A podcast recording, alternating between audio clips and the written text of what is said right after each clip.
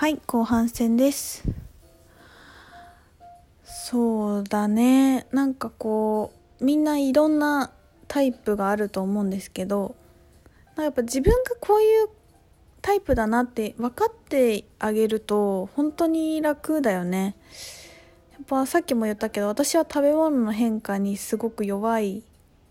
タイプだから、まあ、弱いっていうかなんていうかもうここ何年も朝ごは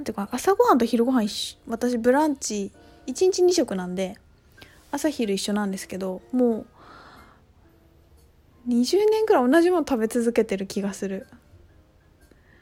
もうパンと卵となんかフルーツとかヨーグルトとかなんかさあるじゃないですか。ここが満たされてれば私一日いけるみたいな感じのタイプなんで、それがねやっぱ旅行とかで叶わないともう食べたくてしょうがない感じになるんですよね。もうほんとちょっとしたあれだけでいいんですけどないなみたいなさ。あと豆腐だけあればいいんだけどないなとかさ、そういうのあるよね。そうだな、なんかあんまりいろんなものコロコロ食べるのは結構私楽しいって思ってるんだけど体には結構負担なタイプなんだろうなと思っていて、でさっきも言ったけどどこでも寝れるタイプじゃないからホテルは結構慎重に選んであげるっていうか、だから1個ここいいなって思ったら覚えておいてあげる。毎回違うホテル泊まるっていうのは結構私にはストレスで、もうお気に入りのとこ決めたいっていう感じかな。あとねトイレとかも例えばさ今日ここの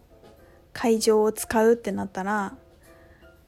トイレの個室が何個かあるじゃないですか。私絶対その日一日同じとこ入っちゃうんですよね、もう無意識的に。あと安心すんのテリトリーみたいな犬のパターンと一緒だよね。なんかさ毎回全部違うとこ入る子とかいるじゃない。私全然それできないタイプで、まあでも結局バランスだから、自分がどこで安定してるポイントとアンバランスポイントを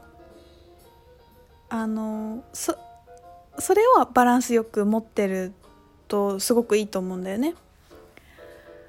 だから自分ではここで私ってここで安定させてるタイプなんだなとか、ここで安定しすぎると今度それが不安定につながっていくから、ここで私はチャレンジしてるんだなとか、刺激を受けてるんだなとかねっていうポイントがあると思うんですよね。例えば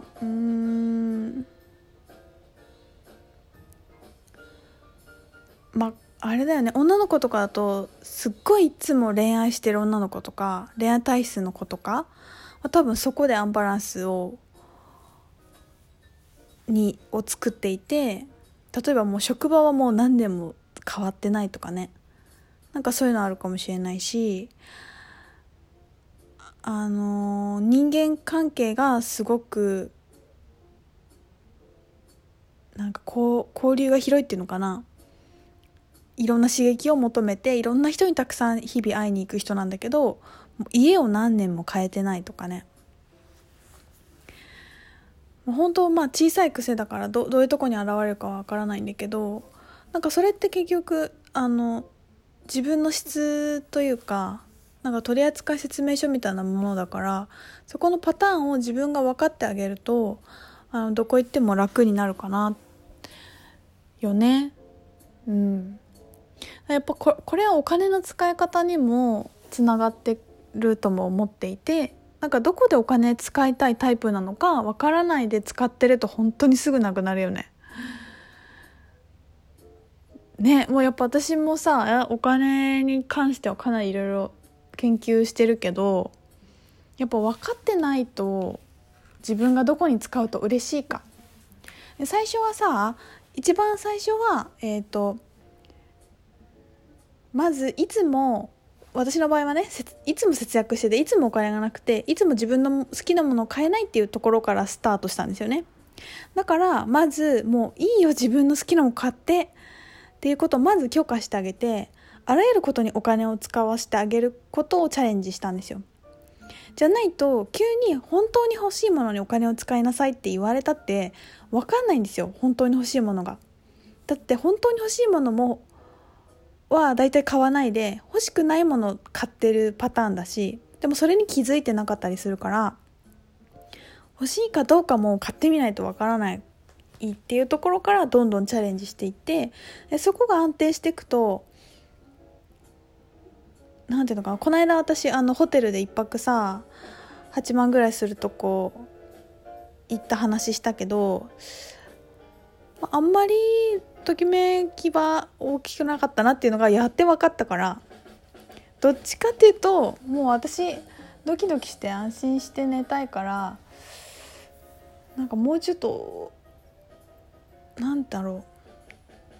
それよりもこうすごくスペシャルなマッサージに行ってときめいた方がすごい嬉しいんだなとかね。まあとはいえ、なんていうのかな、自分のお金のキャパとか環境の変化を超えていくときに慣れないっていうことがやっぱストレスだから、慣れさせていかないとね、アップデートしないし、だからどこを自分が広げていきたいかっていうところだよね。やっぱ人は慣れていくものに愛着を感じるっていうのはもう本能的にパターンなので、それが好きじゃないのに慣れてるから好きに感じるとか、すごく自分の憧れてるものとかワクワクしてるものに近いんだけど、慣れてないからちょっと好きじゃない理由を探してみちゃってるとかね、っていうのもあるし、そうで、私だとお金を絶対かけるっていうところは、一番はやっぱ勉強だかな、学びにかけてるなっていうのはすごく思ってて、だから誰かのクラスに行くとか講座に行って自分が変わることとか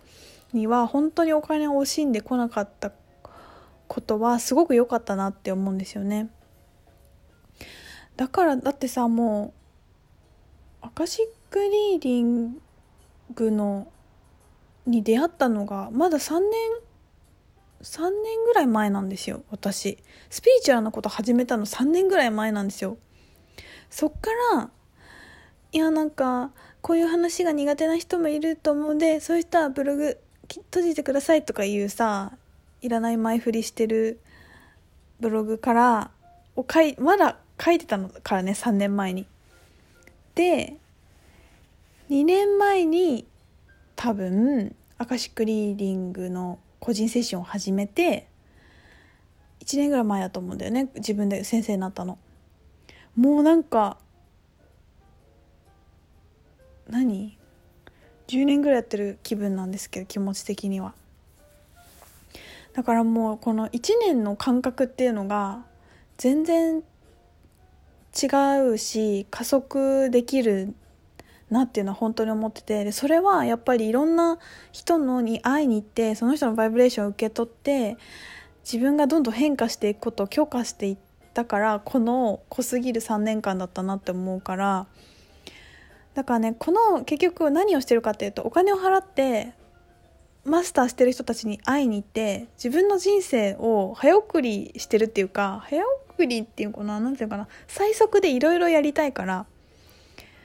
これを結局お金を出さないで誰かに学ばなくても、いつかはもちろんこういう仕事をしてるだと思うんだよね。でもしかして50歳ぐらい始めたかもしれないし、今世は叶えられずに来世に回すかもしれないし、だからいつやるかだけの話なんだけど、今世で何が見たいかっていう感じだよね。もっともっとこういろいろ自分の可能性を見てみたいとか、できることならできるところまで体験させてあげたいっていうふうに思うのであれば、そうやってそういう人の近くにいるだけでも本当に勉強になると思うし、そこで受け取れるものをひたすら受け取って楽しんでいくっていうのは本当にスピーディーになんか人生が運ばれていくなと思うんだよね。だから絶対私はこの人これ行きたいって思ったら絶対外さずに自分に学びの機会を与えてあげているっていうのは一つで、あとは寝る環境と交通費ですね。私はその体力少なめなんで歩きすぎるとすぐ不機嫌になるし、もう人が多い電車とかあんまり乗ると本当になんていうの、講座の前に乗らないようにしてるし、講座の前に新幹線に乗るときは絶対に人がいない、隣に知らない人が乗るとかもちょっと近いと気になるので、そこにストレスをかけなくていいようにいつもしていて、そこはなんかねすごいねこだわりがあるんですよね。30分だからいいやとか3時間だから取ろうとかじゃなくて、30分でも絶対に自分のこのスペースを守ってあげるっていうのはなんかあんまり意識してなかったんだけど、よくよく見てたら私それをすごい大事にしてるんだなってことに気づきました。だからやっぱ自分の癖をちゃんと見てあげてお金使ってあげれるとすごくいいよねと思います。3回目の配信に続きます。